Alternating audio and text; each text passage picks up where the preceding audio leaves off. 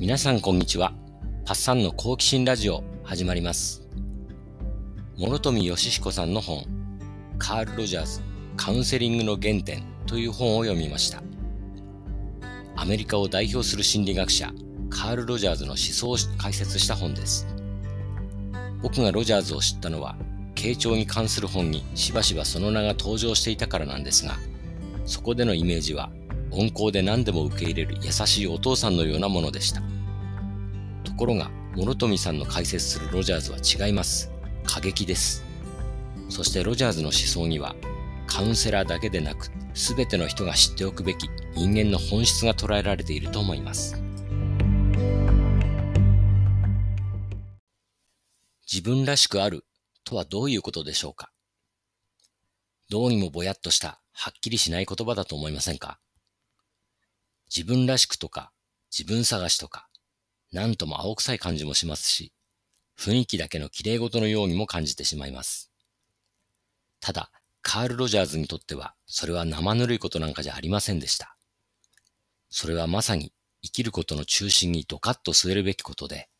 真に自由に自分らしく生きるためならば、社会の規範からはみ出したって構わない。そういう過激さを持っている。と、この本の著者、諸富さんは言います。カール・ロジャーズの大きな特徴は、まずは傾聴です。そしてセラピストがクライアントに対して指示をしないということ。こうした方がいいですよ。こう考えたらどうですか？というようなことは言わないんです。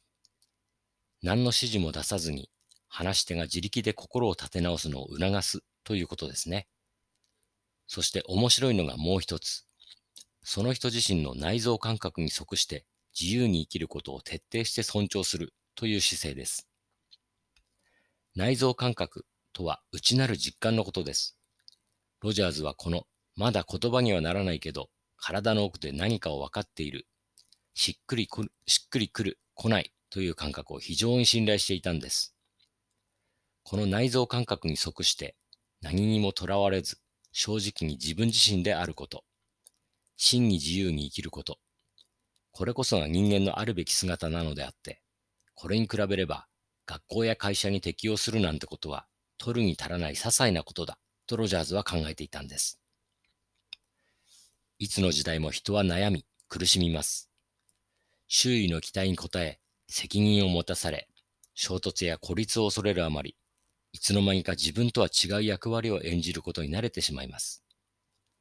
しかし心の中では、本当の私はここにはいないと叫んでいるんです。人が憂鬱に無気力になっていくのは、詰まるところそこではないでしょうか。しかしこの心の声、つまり内臓感覚に従って、本当に自分自身として生きるのは困難を極めます。一人ではとても難しいんです。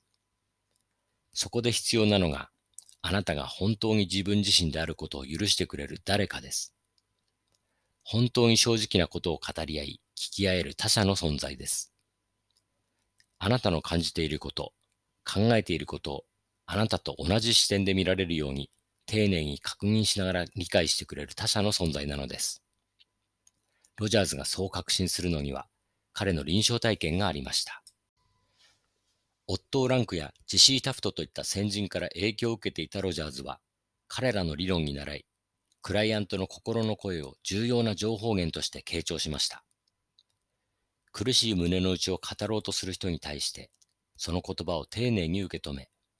それはこういう感じでしょうか、と確認しながら、ロジャーズ自身もその人の心情を一緒に体験し、内側から理解しようと努めました。これは本人が自分と深く向き合うことに付き添うということに他なりませんでした。その状態を分析したり、こうした方がいいですよという処方したりはしなかったんです。すると不思議なことに気がつきました。クライアントは皆同じ方向に向かっていくんです。悩みの内容はそれぞれ違うのに、深く話を聞かれた人は皆同じ方向に向かっていきます。自分を見出して自由になっていくんです。この発見はロジャーズを驚かせました。どのように考え、何を言ってもどう振る舞っても受け入れてもらえるという関係の中で、心の奥の本音の本音を聞いてもらう。すると変化が生まれる。聞かれた人は、それまで演じていた偽りの仮面を捨てて前進していく。ロジャーズはこの発見の興奮を著書、Becoming on a Person、クライアント中心療法などにしたためていきます。そこで語られるのは、人間が自己を生きるとはどういうことか、そして自己を生きるために変化していく過程をつぶさに観察したものでした。そして後に発表する論文、治療的変化の必要十分条件の中ではこんなことを言ってしまいます。クライアントに対してカウンセラーが無条件の積極的関心、共感的理解、人格的一致の態度を持って関わるならば、治療的な人格変化は起こる。学歴や知識や技術は必ずしも必要ではない。そこまで言ってしまいます。苦しむ人を救うのはたった一人でもいいから、その人を無条件で受け入れ、共感的に理解する他者の存在であり、その関係があるならば、知識や技術は必ずしも必要ないというわけです。この大胆な理論は大きな反響を呼びました。従来当たり前に行われていた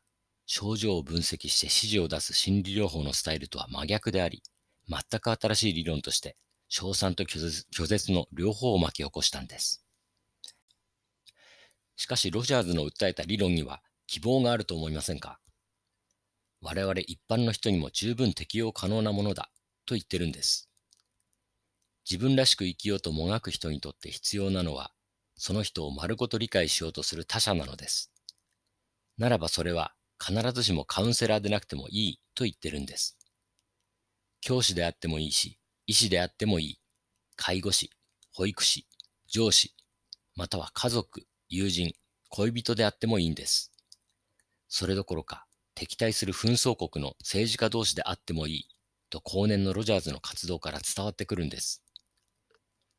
誰かの内側から発せられる心の声に誰かが耳を傾ける。それはこういうことだろうか、と確かめながら丁寧に聞く。すると何かが変わり始める。話し手と聞き手の双方に変化の力は働きます。たとえいがみ合い、不信に満ちた相手であっても、その心の奥から発せられる小さな声に耳を傾けることから世界は変わり始めるんです。カール・ロジャーズが静かな革命家と呼ばれるゆえんです。